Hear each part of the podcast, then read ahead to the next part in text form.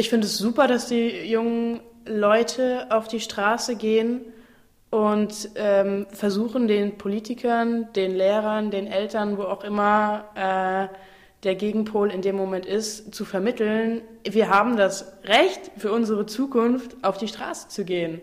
Du würdest deinen Kindern erlauben, zu protestieren und nicht in die Schule zu gehen? Ich würde mit protestieren. Ah, genau. Das wäre auch meine Antwort gewesen. Ihr seid ja nicht nur auf der Bühne ein Paar, sondern auch im Privatleben. Ist es ein Vorteil oder öfter ein Nachteil? Schönes Lachen. Hallo und herzlich willkommen zur siebten Folge von Atem trifft. Ich bin heute in Freiburg und habe ein äh, Bühnenduo als äh, Interviewpartner. Das ist Cecilia Bosch und Ansgar Hufnagel. Zusammen sind sie einfach so. Hallo. Hallo Atem. Äh, ich stelle meinen Gästen am Anfang immer eine dreifaltige Frage. Wo kommt ihr her? Was macht ihr? Und wo wollt ihr hin? Ich komme ursprünglich aus dem Saarland, aus einem ganz kleinen Kaff namens Fitten, direkt neben Ballern. Ähm, ich äh, bin Schauspielerin und sehr, im Moment sehr viel Zeit auf Kleinkunst, Schrägstrich Theaterbühnen unterwegs mhm. äh, mit Slam und Kabarett. Und das ist auch das, wo ich hin will. Die Frage ist nur, wie weit komme ich da noch? Ja. Mhm. Genau, ich komme aus dem schönen Schwäbisch Hall zwischen Stuttgart und Nürnberg, mhm. so ein 30.000, 40.000 Seelenstädtchen. Ähm, und bin mit Cecilia viel auf Bühnen unterwegs, wie sie schon erwähnt hat, im mhm. Slam-Bereich mit abendfüllenden Programmen. Und da investieren wir auch am meisten Zelt, Energie, Zeit, Energie, Geld und so weiter, um uns da Stück für Stück zu etablieren, um so, ja, mal gucken eben, ob es klappt, dass wir gut davon leben können, ob wir nebenher noch arbeiten dürfen oder wie auch immer sich das dann entwickelt. Aber da ist so der absolute Fokus drauf. Mhm. Und wie lange macht ihr das schon? Also Slam machen wir seit Juni 2017. Mhm. Also, also jetzt Duo, genau. Genau. Jetzt zweieinhalb Jahre dann. Und mit abendfüllendem Programm sind wir seit April 2018 unterwegs. Ja. Und solo im Slam bin ich bald seit sechs Jahren unterwegs. Also im Dezember werden sechs Jahre und du danach seit drei im genau. Dezember. Fast drei. Und äh, wäre Slam für euch auch halt äh, eine Alternative, falls es äh, mit den Kleinkunstbühnen nicht klappt? Also wäre es eine Option für euch, äh, bis, na sagen wir noch 20, 30 Jahre zu slammen? Puh, ähm, nee, ich glaube, das würde ich nicht tun. Zumindest nicht hauptsächlich. Dann würde ich eher schauen, dass ich im Theaterbereich mhm. ähm, wieder Fuß fasse und äh, da ganz viel ausprobiere und mache. Mhm. Ähm, dafür zieht mich Slam an sich als Format nicht genug. Ja. Aber du machst es ja, du bist dabei. Ich bin dabei. Also was, und es, was zieht dich jetzt an, dass du jetzt dabei bist? jetzt ähm, zieht mich immer noch die Vielfalt an Texten an, äh, die Überraschungsmomente, die immer noch kommen, aber ich merke auch, dass ich viele Themen, viele Textarten schon gehört habe, dass ähm, ja, ich nicht mehr, mich nicht mehr so lebendig darin wahrnehme, auch einfach in dem Moment, wie ich das erlebe an, an einem Abend, an einem Slam-Abend. Und ähm, ich glaube, auf die Dauer habe ich auch einfach keinen Bock auf den Wettbewerb. So, das ist im Moment noch was, was ich total gut in Kauf nehmen kann, ähm, was dazugehört. Aber ähm, ja, wenn es jetzt weiter nicht so gut läuft, dann würde ich mich da früher oder später auf jeden Fall wieder rausziehen. Mhm. Aus den Gründen. Und du? Ich glaube, ich würde es ähnlich beschreiben. Ich würde sagen, ähm, wenn das einen kleinen Teil ausmacht, ist es total okay. Aber jetzt zu sagen, 90 oder 100 Prozent wirklich Slam, würde ich sagen, nee. Dann würde ich eher sagen, der Bereich um Slam, Kleinkunst, ja, aber dann würde ich gleich mehr in die Orga-Veranstaltungen, selbst Events gestalten und machen, Moderation, äh, vielleicht auch andere Leute ein bisschen managen. Also ich bin da, glaube ich, ganz gut drin und das könnte ich mir auch vorstellen, wenn es bei uns nicht klappen sollte, zu sagen, dann gucke ich, ob ich irgendwo so in dem Bereich reinschaue und schaue, ob mich das dann noch mehr zieht. Aber letztlich ist es schon die Bühne äh, so auch als zweites Zuhause, so wo, wo wir uns auch wahnsinnig wohlfühlen. Mhm. Also zu Hause, es ist ein Zuhause für dich, die Bühne. Ja, würde ich schon so sagen. Das ist, also es gibt Momente, wo, wo es nicht so ist, aber in 90 Prozent der Fälle ist es was, wo ich mich wahnsinnig wohlfühle, wo ich total gerne bin, mhm. was ich vor vielen Jahren überhaupt nicht gedacht hätte. Also auch nach dem ersten Slam hätte ich nie gedacht, dass ich das mal sagen würde. Aber es ist wirklich so, Bühne ist Wohlfühlort. Ja. Für dich auch? Auf jeden Fall. Ich habe ähm, ziemlich früh schon auf der Bühne gestanden, mit zehn das erste Mal bei einem Musical ähm, und hatte auch eine recht große Rolle, also hatte viel Raum, um das für mich auszuprobieren, um da mal reinzuspüren und es hat mich direkt gecatcht und mhm.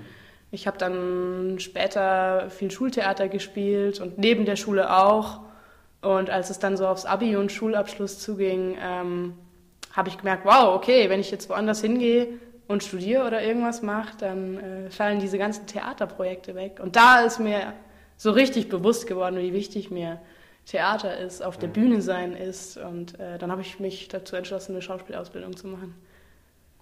Und äh, was, was genau passiert denn dir, wenn du auf der Bühne bist? Was, was, genau, was genau ist dieses Besondere?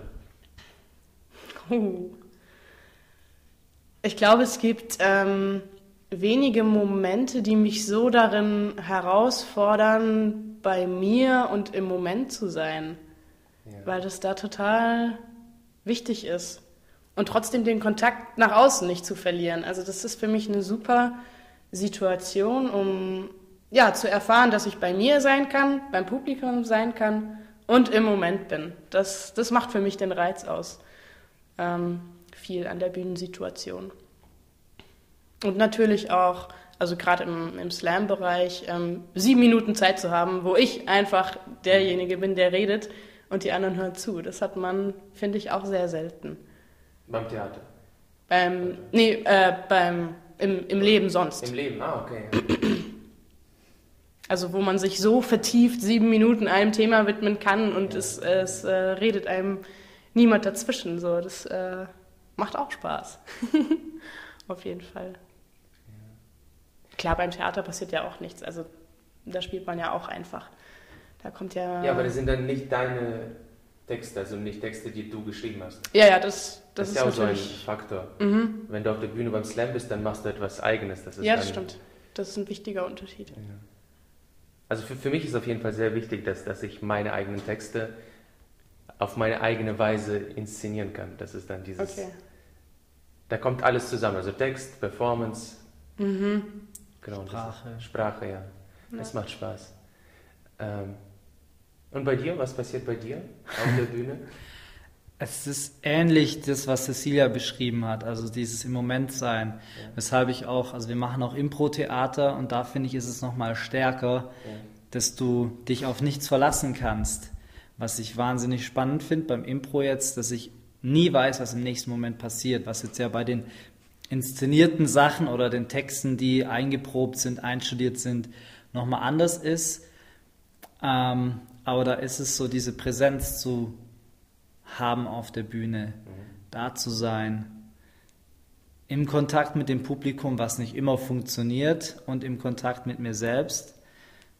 Und das ist eigentlich das, das Spannende daran. Und natürlich so dieses ähm, eigene Sachen, Texte, Musik, was auch immer, auf die Bühne zu bringen, was einfach wahnsinnig viel Spaß macht. Mhm. Im besten Fall eben in Kombination mit, dass man so mit dem Publikum zusammen so einen, einen schönen Raum kreiert, der irgendwie, ja, ob das jetzt wie bei dir sehr lyrische Texte sind, die einen auf eine Reise mitnehmen oder ob das eben je nachdem, was für ein Setting dann man selbst schafft oder was wir schaffen, was der Poet, der Auftretende, die Auftretende dann da kreiert. Und das sind, finde ich, so diese, Momente, wenn es so auch aus diesem Bühne, Publikum und das mehr zusammenkommt. Und eins klingt jetzt ein bisschen sehr ähm, hochtrabend, aber wenn man da, wenn da ein Zusammenspiel ist und man die wirklich mitnehmen kann. Äh, ich habe bei Erich Fromm gelesen, dass, ähm, dass der Mensch, also das Schlimmste für den Menschen sei, dass er sich abgetrennt von den anderen fühlt. Und äh, das gibt zum Beispiel in, äh, in bestimmten Ländern, exotischen Ländern, gibt es bestimmte ähm, Orgienrituale, wo so eine Art von ekstatischer Zustand erreicht werden soll, wo die Menschen sich nicht mehr allein fühlen, sich äh, verbunden mit Natur und mit den anderen fühlen. Könnte man das in diesem Moment auf der Bühne mit so einer Orgie oder einem orgiastischen Vorgang vergleichen?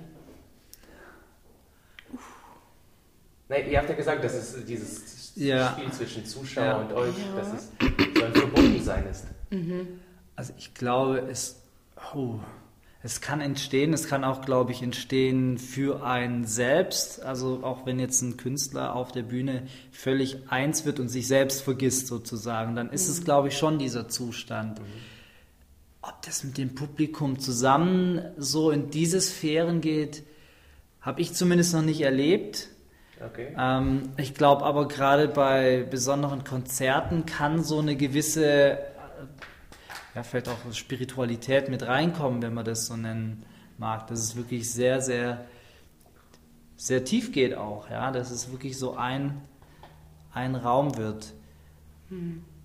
Was ich wirklich sagen würde, also ich, ich glaube nicht, dass ich das in der Form schon stark erlebt habe. Also ich überlege gerade, also ich war auch bei Konzerten von Leuten, die Mantren singen und sowas, wo zusammen auch viel gemacht wird, wo man immer wiederholt.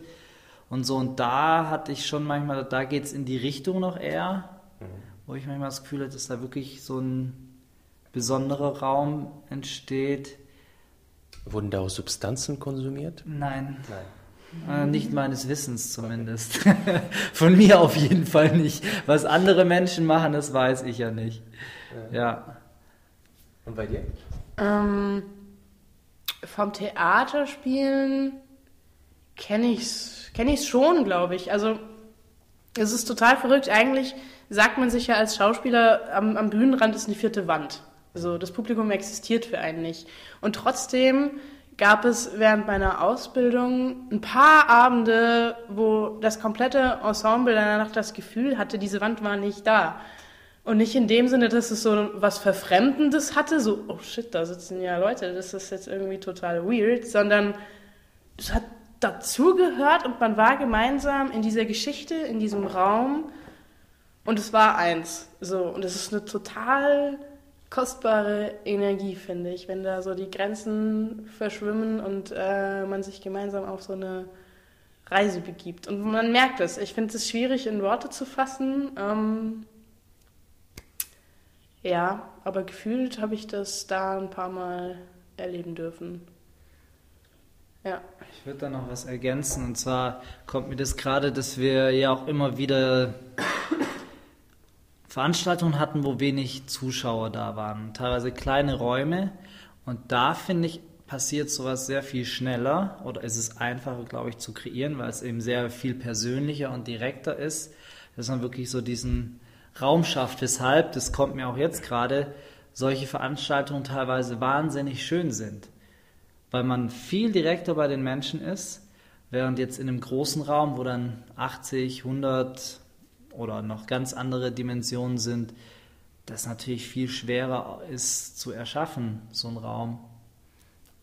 Und das, deswegen glaube ich, hatten wir oft so nach kleinen Veranstaltungen oder wo wir gedacht haben, so, ah, okay, jetzt sind nur keine Ahnung, also wir hatten Veranstaltungen, wo halt zehn Leute da waren oder zwölf, dreizehn, wo erstmal so denkst, ja, okay, und dann aber gut, und jetzt machen wir halt das Beste draus. Und dann wird es so ein richtig schöner Abend und die Leute, die da sind, gehen richtig glücklich und happy raus und sagen so, wow, das war was sehr Besonderes. Mhm. Und da habe ich so das Gefühl, es geht auch in die Richtung. Was eben in so einem großen Raum sehr viel schwieriger ist. Zumindest bisher, wie ich das wahrnehme den zu füllen, so, ja.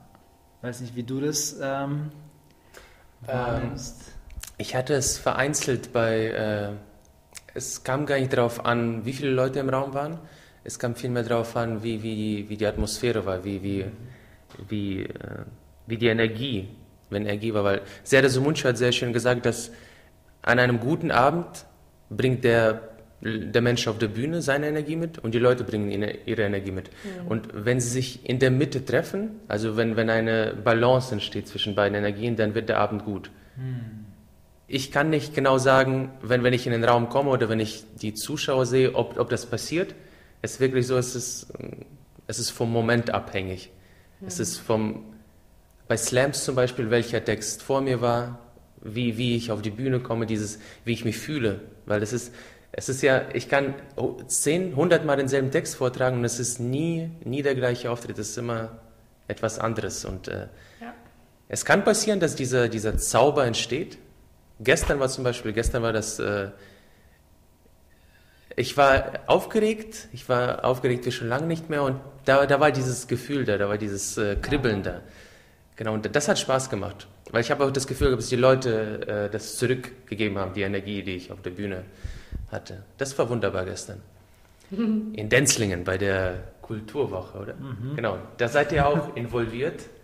Was genau habt ihr da zu tun gehabt oder habt ihr noch zu tun?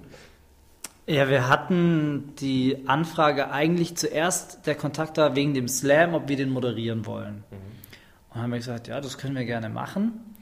Und äh, dann hat sie aber uns nochmal angeschrieben, hat gemeint, ja, sie haben sich jetzt für den David Friedrich entschieden, aber sie hätten noch was anderes, wo sie uns gerne fragen wollen, ob wir uns das vorstellen können. Oder sie haben Cecilia da angefragt, weil sie aus dem Theater kommt. Und zwar für den politischen Abend ein Theaterstück zu schreiben, wo es um ja, Klimawandel geht, Dystopie, Utopie. Und Cecilia hat dann eben gefragt, hey, haben wir Lust, das zu machen oder wir es zusammen machen? Ich sagte, ja klar, machen wir gerne. Neue Erfahrungen, neues mhm. Gebiet so. Ähm, genau, und das haben wir dann eben gemacht. Wir haben da ein Theaterstück für geschrieben, beziehungsweise eine erste Version, die wirklich als Theaterstück auch mehr konzipiert war, mit vier SchauspielerInnen. Und das wurde dann letztlich, haben sie gesagt, oh, sie haben sich das ein bisschen anders vorgestellt. Ähm, und wir haben dann nochmal nachgearbeitet, dann war aber klar, die Zeit ist so knapp, wir schreiben das für uns beide einfach. Und es ist im Endeffekt jetzt eher eine medial unterstützte Sprechperformance gewesen, die, ich glaube, so 35 Minuten etwa Spielzeit hatte jetzt. Vielleicht waren es auch 40 Minuten. Also wir haben nicht auf die Uhr geguckt beim Auftritt ähm, und haben dann wirklich das dafür nur für den Abend erstmal geschrieben und einstudiert und hatten letzten Sonntag am 6. Oktober ähm, quasi Aufführung. Mhm. Das war wahnsinnig spannend im Vorhinein auch und also die Woche vorher nichts anderes im Kopf gehabt, nur noch geübt, geübt. Und auch dann vor, bevor es losging in der Pause, wir waren nach der Pause dran, also so aufgeregt waren wir, glaube ich, beide noch nie. Also wir sind wirklich selten richtig aufgeregt so und da war es so, wir, sind dann standen hinter der Bühne, gleich geht's los und der Kopf war einfach leer. Wir haben keinen Satz mehr zusammenbekommen und das war wahnsinnig schön zu sagen so oder auch dann das eben anzunehmen, sagen, hey, okay, aber es wird da sein, sobald es losgeht, ist es da, ja. Ist es da und es war so und es war es war sehr, sehr, sehr schön. das war auch so das, was du, glaube ich, beschreibst. So, da kam das sehr gut zusammen, auch wenn es ein Stück ist, das jetzt eben eher heftiger ist. Mhm. Mit, einem, mit der Utopie endet es, also eher positiv. Aber dazwischen, und dann gab es auch so Zwischenrufe von wegen so, uh, also man hat wirklich das Schlucken gehört des Publikums. Ja, das ist ganz schön. Es, es gab so einen Zwischenpart, wo wir direkte Fragen an das Publikum formulieren sollten, auch so ein bisschen auf Provokation aus, äh, wo dann so Fragen dabei waren wie, würden Sie gerne den Raum verlassen? Wird der Stuhl unter Ihnen langsam unbequem? Und dann tatsächlich irgendeiner hat immer Ja oder Nein auf die Fragen gesagt. Also der ist in diesen Dialog gegangen und ich fand das äh, sehr besonders, dass äh, da tatsächlich eine Antwort kam aus dem Publikum. Ähm, nur einer oder mehrere? Ich glaube, es war nur einer, okay. der es gemacht hat. Bei den anderen hat man aber wirklich so teilweise, also ich habe das Schlucken wie wahrgenommen, so, dass ich mhm. wirklich so, uh, okay, jetzt wird es unangenehm. Und es war auch gewollt. Also wir wollten wirklich so ein bisschen das auch so kitzeln und so gucken, ey, ja, Ihr denkt vielleicht, jetzt wird hier eine schöne Informationsunterhaltung, Veranstaltung, die schön lustig und flockig und dann wird es halt so duff, duff, duff und nachher wieder ein bisschen hochgezogen. Und ähm, das hat im Endeffekt gut funktioniert. Also wir haben sehr viel positives Feedback bekommen. Und es kann jetzt auch sein, dass dieses Stück noch ein bisschen überarbeitet wird. Und also es gibt Interesse einfach, dass es weitergemacht wird von verschiedenen Seiten, die uns danach angesprochen haben. Das ist wohl eben sehr berührend, heftig, spannend. Also da ist wohl viel passiert bei den Leuten. Und, äh, Thema Umwelt, ist es äh, für euch wichtig, das auf die Bühne zu bringen oder ist es, wenn der Auftrag kommt, dann macht ihr das und wenn nicht, dann nicht? Mm, ist beides so ein bisschen. Also Ansgar hat das, glaube ich, noch ein bisschen mehr in seinem künstlerischen Werdegang drin als ich jetzt zum Beispiel. Äh, ich lasse mich da gerade eher so ein bisschen mitziehen und finde es super spannend und äh, finde auch sehr viel Gefallen daran. Ähm, aber ich würde mir das für mich jetzt nicht explizit auf die Fahne schreiben, äh, dass das mein Lieblingsthema ist oder so. Aber beschäftigt es Ich beschäftige mich gerne damit. Ja. Das ist mir wichtig. Äh, und dementsprechend finde ich es auch wichtig, das immer wieder auf der Bühne zu thematisieren, weil es schon einen Teil meines Lebens ausmacht und dann ja auch gerne diesen Kanal auf der Bühne wieder sucht, Mhm. um es mit anderen zu teilen. Ja. Aber es ist jetzt nicht mein Hauptanliegen. Ja. Und du, du bist da tiefer in die Materie verwurzelt?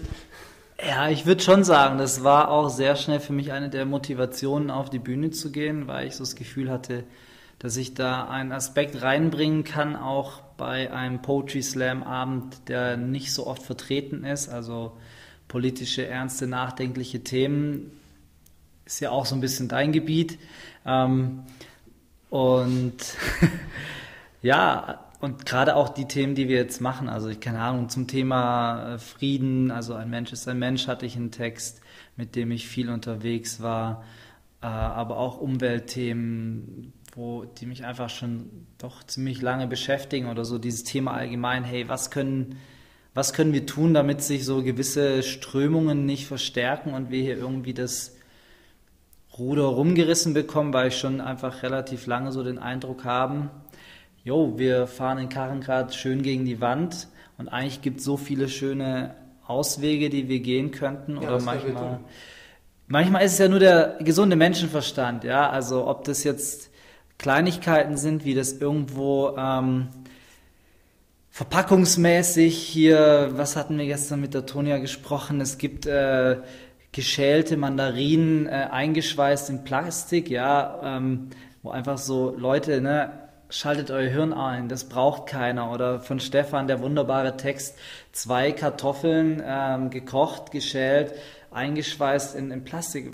Was soll das denn? Ja, also manchmal ist es ja der gesunde Menschenverstand die geplante Obsoleszenz, dass äh, viele technische Geräte eine Sollbruchstelle haben, dass es eine Limitierung für Drucker gibt, ja, dass die ab einer bestimmten Blattzahl, die sie gedruckt haben, funktionieren sie nicht mehr. Man kann das manchmal umgehen mit Tricks, aber also an solchen Sachen, das wäre ja schon was, wo ich denke, ähm, da kann viel gemacht werden durch Regulierung, durch klare Vorgaben, aber eigentlich auch durch also es sollte doch meiner Meinung nach von jedem Unternehmen das Ziel sein, ein Produkt auf den Markt zu bringen, das so gut ist, wie es irgendwie geht, ohne irgendeine Schwachstelle. Für den Hersteller, damit er möglichst viel verkaufen kann. Sollte aus meiner Sicht das Ziel von jedem sein. Okay. Nicht aus unbedingt gewinnorientierter Sicht natürlich. Aber wenn ich äh, auf den Markt ginge, also ich meine, das Prinzip zum Beispiel vom Fairphone ist ja so in die Richtung, dass es A, alles aus Materialien ist, wo sie so gut es geht, oder es ist noch nicht 100 Prozent, aber wirklich nachverfolgen können, wo kommen die, ähm, also verschiedenen Materialien einfach her.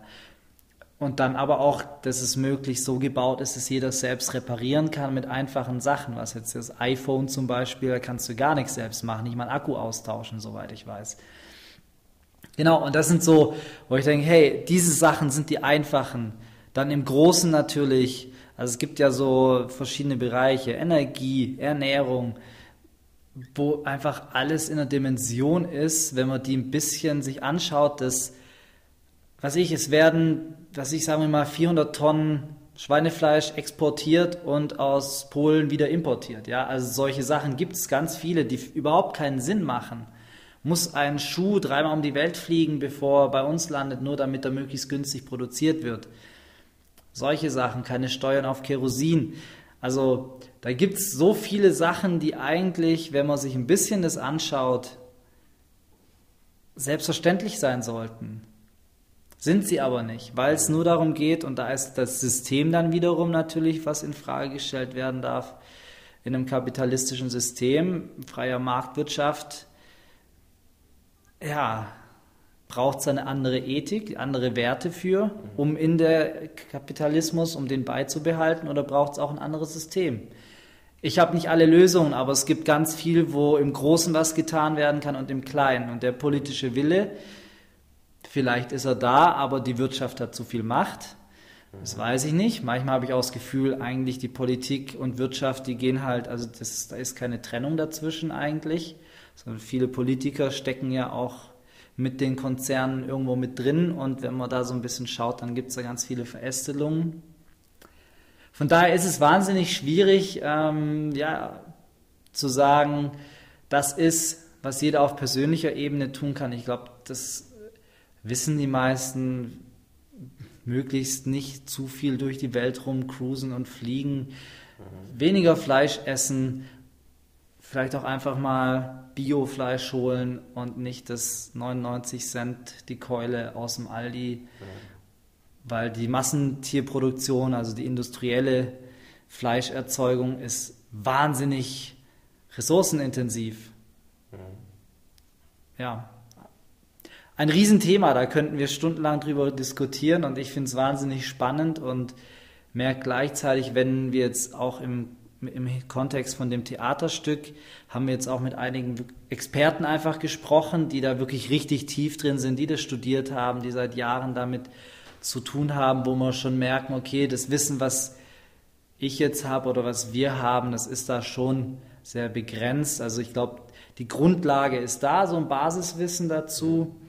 Aber wenn man dann wirklich tiefer geht, dann wird es halt nochmal noch mal spannender, weil dann kann man wirklich die kleinen Schritte sehr genau begründen, mit Zahlen belegen und so weiter. Und da sind wir beide ein Stück einfach weit entfernt. Aber, und das Feedback kam auch von denen, man merkt, ihr habt Ahnung von dem Thema und auf dem Niveau, das auf die Bühne zu bringen, ist es genau richtig. Und dann könnte man von da ausgehend quasi nochmal weiterschauen, eben im Rahmen einer Podiumsdiskussion oder wenn man an Schulen geht, mhm. dass man eventuell noch jemanden dabei hat aus diesen Kreisen, die sich seit Jahrzehnten einfach damit auseinandersetzen, auch mit politischen Möglichkeiten.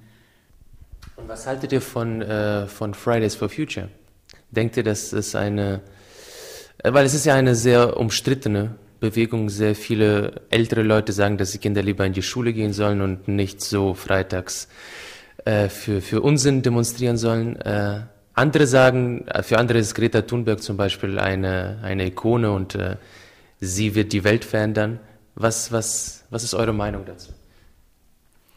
Also ich finde es wahnsinnig spannend, die Bewegung. Ich habe jetzt, ich glaube vor zwei Wochen war es, im Anschluss an diese Großdemonstration, wo keine Ahnung, auf allen möglichen Profilen auf Facebook diese Gegenüberstellung gepostet wurde von Greta Thunberg, wie sie alleine vor ihrer Schule sitzt mit einem äh, Streikschild in der Hand und daneben dann ein riesiger Demonstrationszug aus Stadt XY äh, ein Jahr später, ähm, wo ich erstmal sehe, krass, es ist ein ähm, Beispiel dafür, dass man alleine was bewegen kann dass man alleine Wellen schlagen kann. Ähm, ich finde es super, dass die jungen Leute auf die Straße gehen und ähm, versuchen, den Politikern, den Lehrern, den Eltern, wo auch immer äh, der Gegenpol in dem Moment ist, zu vermitteln, wir haben das Recht für unsere Zukunft auf die Straße zu gehen. Und ähm, dass es da auch welche gibt, denen das egal ist und die dann in der Zeit die Schule schwänzen oder so, gehört für mich dazu. Das ist eine logische Konsequenz und ähm, mm, insofern für mich auch in Ordnung, weil es ist mm, dann eine andere Form von Protest. Also, es also gibt du würdest Leute, deine Kinder, äh, du würdest deinen Kindern erlauben zu protestieren und nicht in die Schule zu gehen? ich würde mit protestieren. Ah, genau. Das wäre auch meine Antwort gewesen. Also, äh, wenn meine Kinder nicht der Meinung wären, dass sie äh, nicht protestieren wollen oder müssen, dann würde ich sie auch nicht dazu überreden, dann würde ich alleine demonstrieren. so. Also ähm, ich fühle mich der Bewegung sehr nahe. Äh, ich finde es wichtig, dass was passiert ja. und dass auch einfach aus der Bevölkerung ein klares Signal kommt, ey Leute, wir sehen, was ihr macht und wir sind absolut nicht einverstanden. Und das ist, finde ich, auch einfach in der Demokratie was total Wichtiges. Mhm. Ja. Also wird sich auch was ändern dadurch? Oder ist es vielleicht einfach nur ein Trend, der in zwei Jahren nicht mehr da ist? Das ist die andere Frage. Also äh, das Klimapaket kam ja jetzt und es ist äh, sehr enttäuschend. Und ich verstehe die jungen Menschen, die sagen, okay, aber wir hören nicht auf, wir, wir nerven weiter, wir gehen weiter auf die Straße. Extinction Rebellion hat halt Berlin blockiert. Ähm, und ich finde es gut. So, ich weiß nicht, ähm, wann Resignation um sich greift, ob die irgendwann um sich greift. Äh, ich hoffe nicht. Ich hoffe, das, was dadurch passiert. Aber ob es reicht, keine Ahnung. Ich finde es wichtig, es zu versuchen. Aber wie ist dein Gefühl? Bist du optimistisch oder eher pessimistisch? Ich bin eher optimistisch. Und du? Auch, also ich glaube daran, dass äh, die Intelligenz oder die Menschlichkeit. Ja, was nun? Intelligenz oder Menschlichkeit?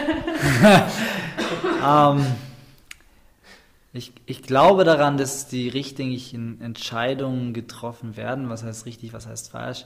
Ich glaube daran, dass wenn der Druck groß genug ist, dass dann auch Stück für Stück Sachen sich noch verändern werden. Spätestens dann, wenn wir hier noch konkreter es selbst spüren.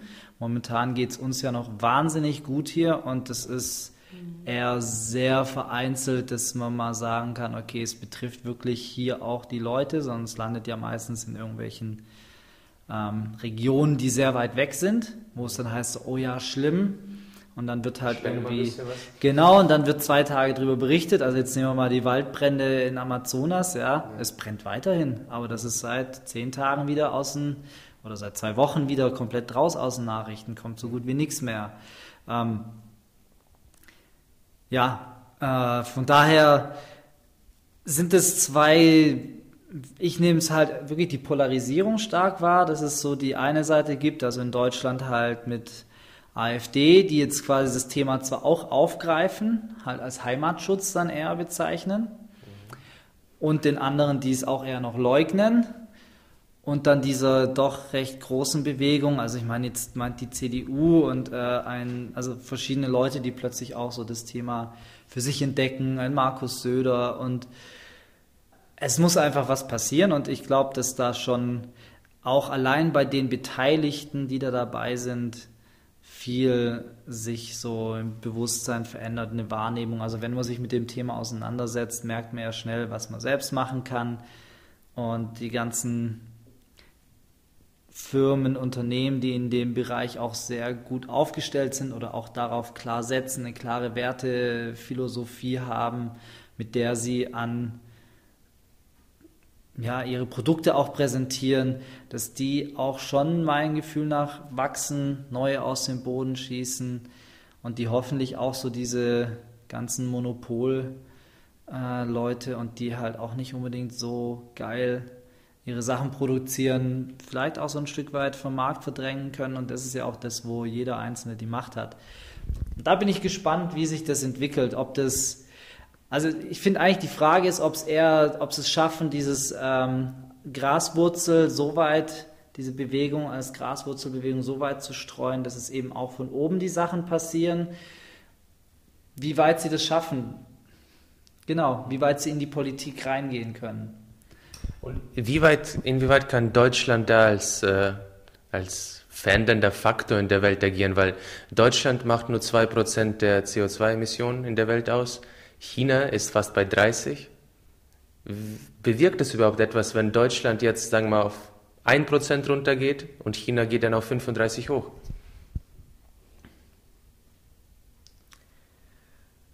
Puh, ähm, also ich glaube, um diese Frage zu beantworten, bin ich nicht äh, weit genug in der Materie drin. Aber es hat für mich auch immer so ein bisschen dieses, ah, die anderen sollen doch erstmal. Also mhm. warum fällt es einem so schwer, bei sich selber anzufangen und ähm, sei es auch nur eine Vorbildfunktion einzunehmen und zu sagen, wir haben erkannt, es muss was passieren, also machen wir das. Egal, ob die anderen das machen. Mhm. Also Marc-Uwe Kling hat ja auch so schön gesagt, selbst wenn dieser ganze Klimawandel nicht existiert und wir jetzt mit entsprechenden Maßnahmen reagieren, haben wir nachher eine ökologischere, sozialere und ökonomischere, verträglichere Welt. Das wäre schön blöd. Hm. Ne? Und ähm, der Grundgedanke ist für mich dahinter so ein bisschen der gleiche. So dieses, hey, auch wenn die anderen nichts machen, ist es wichtig, dass irgendwo angefangen wird. Und man kann sich nicht mehr darauf ausruhen zu sagen, ja, aber die anderen, die sind doch viel größer und die müssten doch viel eher und deswegen mache ich jetzt auch nichts. Und es verändert sich ja etwas in dir. Wenn du dein Leben veränderst, dann ist dein Lebensgefühl, wie mhm. du die Welt siehst. Und das ist ja schon, das ist das, was du ändern kannst. Du ja. kannst nicht ändern, dass China äh, weniger macht oder mehr. Du kannst bei dir anfangen und äh, genau, genau, Vorbild, Vorbild, das ist ein sehr gutes Stichwort. Vorbild.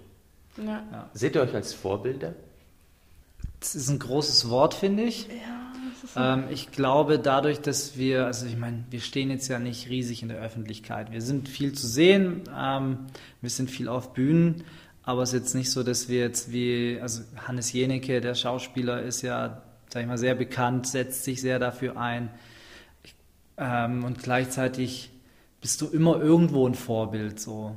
Also du hast ja dein Umfeld, das ist vielleicht größer, nicht größer. Wir sind keine Influencer äh, irgendwo im Social-Media-Bereich oder so. Ich glaube, wir machen das auch nicht, um Vorbilder zu sein, sondern weil wir es für richtig empfinden. Und da gibt es Leute, die in verschiedenen Bereichen sagen, hey, wir finden es wahnsinnig stark, wie ihr das macht. Also das Feedback kommt immer wieder, ob das jetzt einfach in dem ist, wie wir unser künstlerisches Schaffen aufbauen, ähm, ob das ist auch, ähm, wenn Leute halt mitbekommen, ja, aber ja, das wäre halt kein Fleisch essen, irgendwie sowas. Ja, das ist aber für mich nicht, ich mache das nicht, weil ich ein Vorbild sein will, sondern weil ich sage, das ist für mich das einzige Richtige so. Also ja, und sollte es so sein, dass, dass irgendwie mehr Öffentlichkeit kommt oder wir halt mit diesen Themen noch mehr präsenter werden,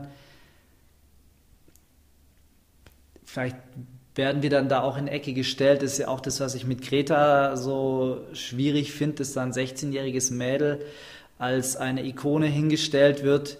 Die hat was losgetreten, was wahnsinnig toll ist. Und jetzt wird aber bei ihr bei jedem Schritt genau hingeschaut. So, ja, macht sie das auch wirklich konsequent und so weiter. Und ich finde, das ist auch was, was ich immer nach außen ähm, klar sagen möchte. Auch in dem, was wir machen, auch wenn wir diese Sachen ähm, uns damit beschäftigen, damit auf die Bühne gehen. Es wird immer Widersprüche geben, ja. Wir sagen, hey, ja, wir wollen eigentlich keine Privat-PKWs, wir haben selbst ein Privatauto, ja. Wir fahren zu Auftritten, wir fahren, ähm, machen Fahrten, die könnte man auch mit dem Auto machen, das ist ganz klar, äh, mit dem Fahrrad machen. ähm, und das ist für mich aber auch ein Stück weit ähm, wichtig zu sagen, es ist, es ist widersprüchlich. Ich werde es nicht 100% richtig machen können. Jeder wird, wenn er will, eine, ein Haar in der Suppe finden. Ja, dann die, die, die halt, viele sagen so, oh, ihr esst kein Fleisch, toll. Und die Veganer sagen dann, ja, ihr esst aber noch äh, Milchprodukte. Und dann gibt es die, die sagen, ja, ich hole aber nur alles aus dem, ähm, hier vom Bauern um die Ecke, solidarische Landwirtschaft oder also irgendwelche Sachen, wo dann noch ein Stück weiter sind, weil man kann ja immer noch weitergehen, noch weitergehen. Eigentlich am besten wäre es ja, wenn wir uns, ähm, ja, wo, wenn wir uns wenig bewegen, wenn wir nicht so viel aktiv sind, wenn wir nicht zu Veranstaltungen gehen, dann wären wir ja eigentlich, würden wir unseren... Dann wäre der klimaneutral. Genau. So, aber ist es das, was wirklich was bringt oder ist es auch ähm, hier Al Gore, ja, macht Filme, fliegt um die Welt und setzt sich so fürs Thema ein und gleichzeitig hat er einen riesen ökologischen Fußabdruck es, es geht nur mit Widersprüchen und es geht nur mit Reiben und es ist auch wichtig, finde ich, dazu zu stehen und zu sagen, ja, und das ist so. Mhm. Und wir sind definitiv nicht perfekt in dem, was wir tun, egal was. Mhm. Und das ist okay. Ich habe auch nicht den Anspruch, also ich habe nicht den Anspruch zu sagen, ähm, Also ich darf jetzt nichts mehr genießen oder sowas. Ja, weil dann glaube ich, also wenn es keinen Spaß macht und ich finde, das Leben darf und muss und soll Spaß machen, ohne dass man da jetzt total viel Dummheiten macht, so.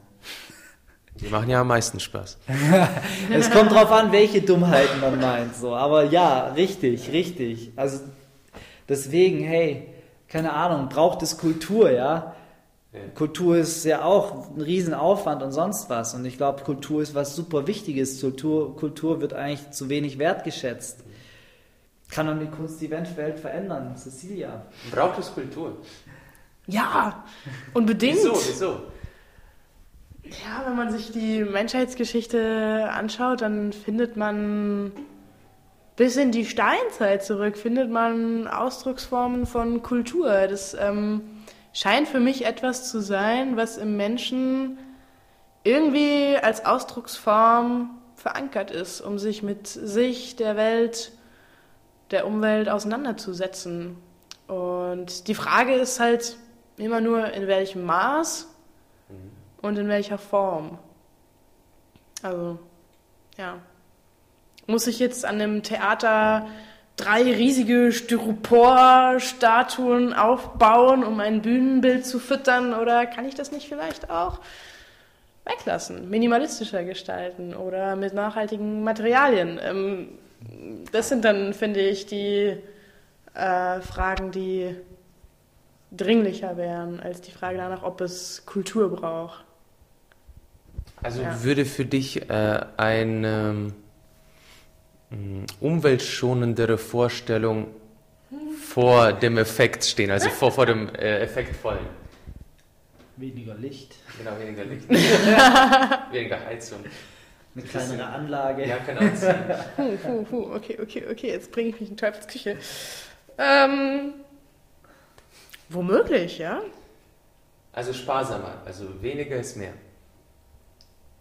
Mhm. Ja. Und würdest du das nur für dich so sehen oder würdest du auch generell jede größere Veranstaltung beschneiden wollen? Also ist es so generell, generell, dass ja, du ja, es ist ja, es ist der eine Kultur. Kultur ein bisschen die Luft nehmen willst oder den, den Wind aus den Segeln? Nee, das würde ich so nicht sagen. Aber ich würde einfach mal versuchen, auch in dem Bereich Dinge anders zu denken und andere Wege zu gehen. Ja, auf jeden Fall. Also im Theater? Mhm. Theater. Was zum Beispiel? Also kleinere Produktionen oder...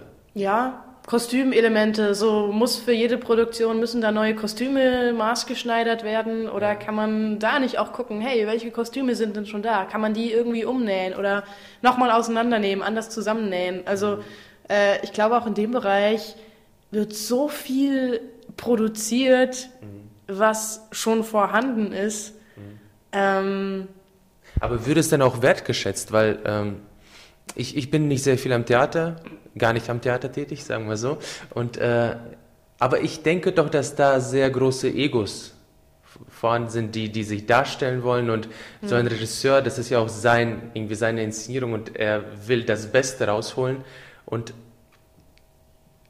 Denkst du, dass es realistisch wäre, dass Regisseure und äh, Theaterschaffende sich da zurücknehmen für, für, für, eine, für eine größere, oder nicht größere, aber für eine, für eine Sache, zum Beispiel Umwelt, die gar nicht auf der Bühne zu sehen ist? Das ist ja etwas, was man erst im Nachhinein vielleicht kommunizieren kann. Mhm. Bei der Vorstellung sieht man nur das, was auf der Bühne ist. Und wenn es dann kleiner ist, dann ist es nicht so beeindruckend wie etwas Großes und Helles und äh, Grelles. Ja, das stimmt. ich sehe also den Punkt. Ja. Ähm,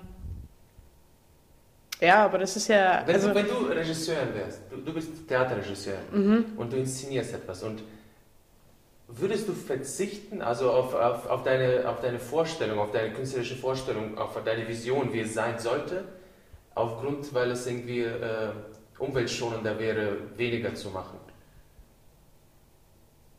Ist ein bisschen kompliziert formuliert. ja, aber ich weiß, ich, ich verstehe, was du meinst. Ähm, Dann bist du mir schon mal voraus. Ich würde versuchen, mich da so nah dran zu anzunähern, wie es irgendwie geht. Mhm. Ja, würde ich tatsächlich tun. An was annähern? Naja, ist so, ich, ich nenne es jetzt mal ressourcenschonend mhm. umzusetzen, mhm. wie es geht. Ja. Also ich finde es spannend, weil ich es nicht unbedingt so wahrnehme. Also gerade auch wenn ich denke an unser nächstes Bühnenprogramm, wo ich so schon den Wunsch habe, dass es größer, dass es fetter wird. Ne? äh, wo ich sage, ja. Flammenwerfer und so. Pyrotechnik. Rammstein. genau, ich meine, die Frage ist ja einfach, wo zieht man da eine Grenze, ja? ja. Das ist ja dieses Ding. Was sagt man vielleicht auch, braucht es jetzt wirklich? Was hast du denn vor, Ansgar? Das finde ich jetzt spannend. Naja, ich habe Bock in größeren Häusern zu spielen, ein bisschen auch mehr Technik, mehr Effekte reinzunehmen. Also was ist Effekte? Also einfach ein bisschen mehr Möglichkeiten zu haben. Also ich meine, ich will jetzt nicht unbedingt mehr Geld. Also ich finde es schön von der Kunst, wenn man davon leben kann. Mhm. Ich brauche damit nicht reich werden, sondern eigentlich ist es schön, mehr Möglichkeiten zu haben, um zum Beispiel ein fetteres Video zu drehen. Ähm, um wirklich zu sagen, ich kann auch die Leute richtig gut bezahlen, eventuell einen eigenen Techniker dabei haben. Sowas, um eigentlich die Kunst, die man hat, einfach noch auszubauen. Das Programm, das man hat, das wir dann haben werden. Mhm. Und eigentlich nicht unbedingt, ich muss nicht das Geld in meine Taschen wirtschaften, sondern es geht darum, dieses ganze drumherum Stück für Stück besser zu machen, immer die Leute auch richtig geil bezahlen zu können, was ja auch super schön ist, wenn ich sagen kann, hey, da ist jemand, der macht einen geilen Job, und er wird fett dafür bezahlt einfach. Und du, du machst auch einen geilen Job. Wieso sollst du nicht? Ja, natürlich. Geil bezahlt ich, werden. Ich möchte auch gut bezahlt ja. werden, aber ich sag mal, das hat für mich eine klare Grenze. Also okay. ich möchte eine gewisse Sicherheit haben, aber ich brauche wirklich keine, keine Villa oder zwei Autos oder sonst was. Und das ist, glaube ich, da möchte ich sehr gerne einfach auf einem gesunden Niveau bleiben. Also ich wohne gerne schön, mhm. aber ich eben ja, also ich, ich, dann fängt schon an. Ich hätte gern ein Arbeitszimmer bei uns zu Hause, einen gewissen Proberaum wäre schön. Ähm, so und deswegen ist es schon schwierig. Also ich, da, da ist dieser Widerspruch, den ich, den ich auch gemeint habe. Und ich finde den natürlich. Es ist immer die Frage, wo setze ich da eine Grenze? Was ist da, ähm, wo, wo ist es noch gesund oder wo geht es dann in dem über, wo ich so denke, okay, jetzt wird es äh, vielleicht ein Stück weit absurd. Also ich meine, wenn man sich die Stars anschaut, keine Ahnung, wie, wie die leben in riesen Prunkvillen mit 45 Zimmern und sonst was. Da ist dann so für mich die Frage, also ich glaube nie, dass ich viel Geld haben werde, ja, sondern dass, wenn ich Geld habe, dann wird es in Projekte reingegeben. Ob das künstlerische sind, ob das dann, äh, wir haben hier in Freiburg Impulse für die Zukunft, ein Projekt, wo ich sehr schön finde, wo wir so eine neue Form von Demonstration eigentlich, Dem, ja, Demonstration, Widerstand, äh, Kundgebung ähm, dabei sind, damit zu spielen, ja, um junge Menschen anzusprechen, um ins Gespräch zu kommen, zu vernetzen, also in solche Projekte auch, die, glaube ich, der Mehrwert schaffen in dem, in der Demokratie, in der Welt, wo wir leben. Ja, so dass eben dahin das Geld eigentlich dann wiederum fließt. Also so eine Kombination aus, äh, eine, eine gesunde Mischung aus äh, schon Geld, aber ein Geld, das, äh, das sinnvoll genutzt wird. Ja, ja, also auch Geld ist ja. Ihr, ihr habt auch einen Text, gutes Geld, schlechtes Geld, also. Ja, More than Money, genau. Ja. Haben wir auch ein Video zugedreht. Ja, ja da geht es einfach darum, sich nochmal bewusst zu machen, wo geht das Geld denn hin, das ich ausgebe? Und worin investiere ich und was sind die entsprechenden Folgen daraus? Und welche Kraft kann Geld auch haben, äh, was Veränderungen angeht? Auch im Positiven. Ja, auch in, auf welcher Bank habe ich ganz einfach mein Geld? Hm. Also die normalen Banken, ne, da steckt ganz viel hinten mit dran. Das wird dann mit Waffenexporten und so weiter. Oder halt bin ich bei einer Bank, die naja, eh auch die Werte transparent macht, zum Beispiel Transparenz allein. Mhm. Es gibt wenige Banken, wo du wirklich siehst, wohin die ihr Geld geben. Das sind, soweit ich weiß, eben gerade Triodos Bank, Ethik Bank, GLS Bank, weiß nicht, ob ich jetzt noch eine vergesse, es sind so drei, vier Banken in Deutschland. Mhm. In der Schweiz habe ich mal beim Projekt mitgemacht. Wir sind in die Banken reingegangen in Basel und haben gefragt, hey, können Sie uns sagen, was mit dem Geld passiert? Mhm. Und die Leute, die waren völlig überfordert, so, die hatten, haben selbst keine Ahnung, also Bankangestellte. Die, und dann haben sie was von Bankgeheimnis gesagt, so. Okay, in, auf so einer Bank möchte ich mein Geld nicht haben. Ja, die Frage ist, ob es Alternativen gibt. Aber du hast ja ein paar aufgezählt. Genau. Es gibt sie mittlerweile, die sind wie in den anderen Bereichen auch noch nicht so bekannt und nicht ja. so groß. Aber das ist halt das, was auch äh, so mit, glaube ich, wichtig ist, da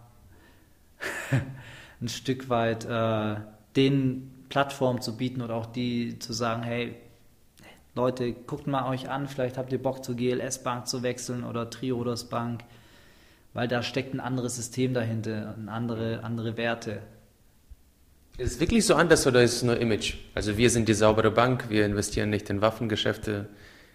Bringt unser Geld zu, äh, bringt euer Geld zu uns. Also der Hauptunterschied ist schon wirklich, dass diese Banken transparent sind. Du kannst wirklich sehen, genau aufgeschlüsselt, ja. im Jahresbericht auf der Webseite, glaube ich, wo das Geld hinfließt, welche Projekte, wie viel und so weiter, was keine andere Bank sonst ähm, macht, wenn du nachfragst. Also das ist das, was wir ja gemacht haben. Mhm.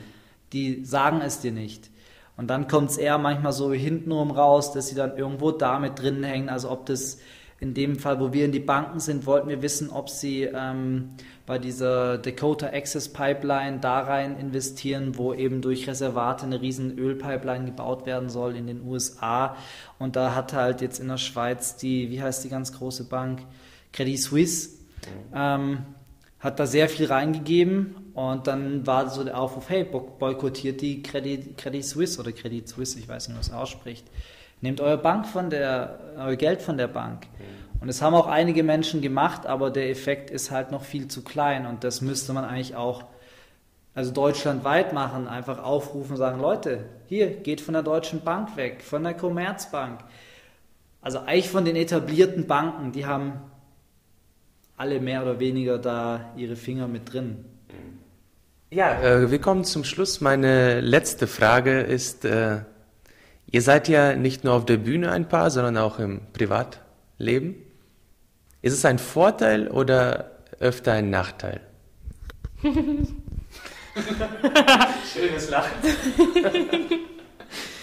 Äh, das ist so pauschal gar nicht zu beantworten. Es gibt viele Bereiche, in denen es ein absoluter Vorteil ist, weil wir sehr flexibel darin sind, unsere Zeit zu gestalten. Ja, wir merken das vor allem im Vergleich zu anderen Poetry Slam Teams, die halt, keine Ahnung, mitunter mehrere hundert Kilometer voneinander entfernt wohnen und äh, vielleicht auch deswegen gar nicht so viel auftreten können, nicht so viel proben können, nicht so viel schreiben können. Äh, das fällt bei uns natürlich weg. Wir haben sehr viel Zeit, in der wir Proben schreiben äh, können. Und ähm, ich merke nur manchmal, dass es äh, mir schwer fällt, äh, so diesen, ich nenne es mal, Arbeitsmodus im weitesten Sinne, wobei das auch schon schwierig ist, so ein bisschen von dem Privatmodus zu trennen. Mhm. Also was ist einfach so und was ist Ansgar und Cecilia, auch in, in dem, wie wir unsere Zeit gestalten manchmal. So da eine Balance zu finden, die irgendwie stimmig ist.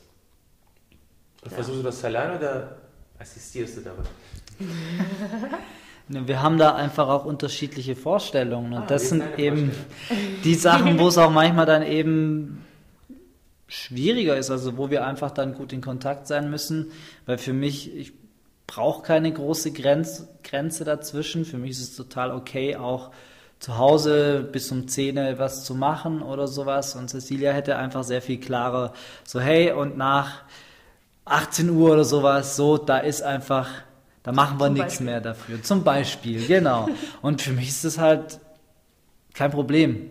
So, da sind einfach unterschiedliche Vorstellungen. Da sind wir auch noch nicht zu einem Patentrezept gekommen, sondern das ist, wir sind damit in Kontakt, wir probieren immer mal wieder was aus. Wir haben jetzt unser Büro outgesourced, sind jetzt in so einem Coworking Space, wo wir schon mal versuchen, okay, den Bereich zu sagen, vormittags sind wir meistens im Büro, machen die Orga-Sachen, nachmittags können wir dann eher zu Hause sein, Kreativzeit, Pause machen, gerade wenn wir halt abends auftreten, mhm. um das so ein bisschen voneinander zu trennen. Das tut gut, das merke ich auch. Mhm. Und das andere ist halt äh, auch im Schreibprozess oder im künstlerischen Prozess sind wir einfach auch zwei Menschen, die solo sehr eigene Geschichten schreiben. Und wenn mhm. wir dann zusammenkommen, müssen wir natürlich uns auch mal unsere Ideen erkämpfen und da ein bisschen um bestimmte Worte... Passieren, passieren da Kämpfe? Ja, durchaus. Ja. Also wenn, wenn die Spannung zu groß wird im Raum, dann raufen wir eine Runde. Das ist tatsächlich ah. so.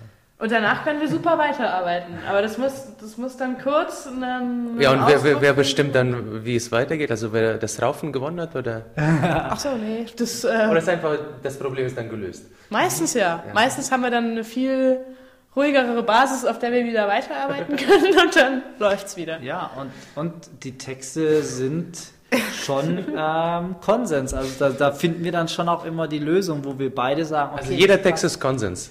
Es, es gab keinen Text, wo einer sich durchgesetzt hat. Er sagt. Und wenn dann war es so, dass der andere gesagt hat, ich gehe mit. Das passt ja. für mich. Ja.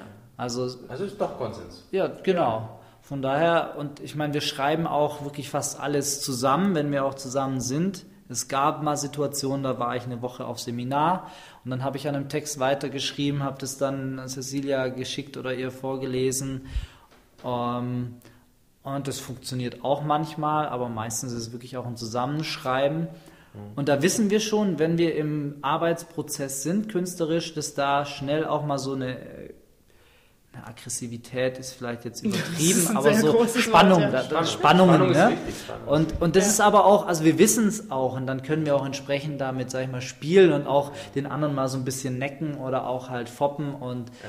dann damit sagen so, hey, okay, komm, jetzt weiß ich, wir gehen eine Runde rangeln oder wir brauchen jetzt kurz einen Spaziergang. Ja. Dadurch, dass wir uns auch mittlerweile ganz gut kennen, ist es natürlich schön. Und wir haben eben das, was es hier gesagt hat, kurze Wege. Wir kennen uns gut und können dementsprechend auch gut äh, aufeinander eingehen. Mhm. Mhm. Also ich sehe mehr Vorteile als Nachteile auf jeden Fall darin. Okay, gut. äh, dann kommen wir zum Schluss. Ähm, Wollt ihr noch was an die Zuhörer sagen? Habt ihr eine Message, eine, einen Satz, der euch besonders wichtig ist? Passt auf euch auf. Kommt gern vorbei, wenn wir mit unserer Show unterwegs sind. Und äh, wir finden es immer auch schön, wenn danach noch Zeit ist, um miteinander zu sprechen und sich kennenzulernen. Von ja. daher freuen wir uns auf dich und auf euch. Ja, vielen Dank. Vielen Dank. Das war ein Schönes Gespräch. Das war Cecilia Bosch und Ansgar Hufnagel, das äh, Bühnenduo einfach so. Vielen Dank, dass ihr mit mir gesprochen habt. Sehr gerne. Vielen Dank auch dir, Arthur. Genau, danke Gut. Bis zum nächsten Mal. Ciao, ciao.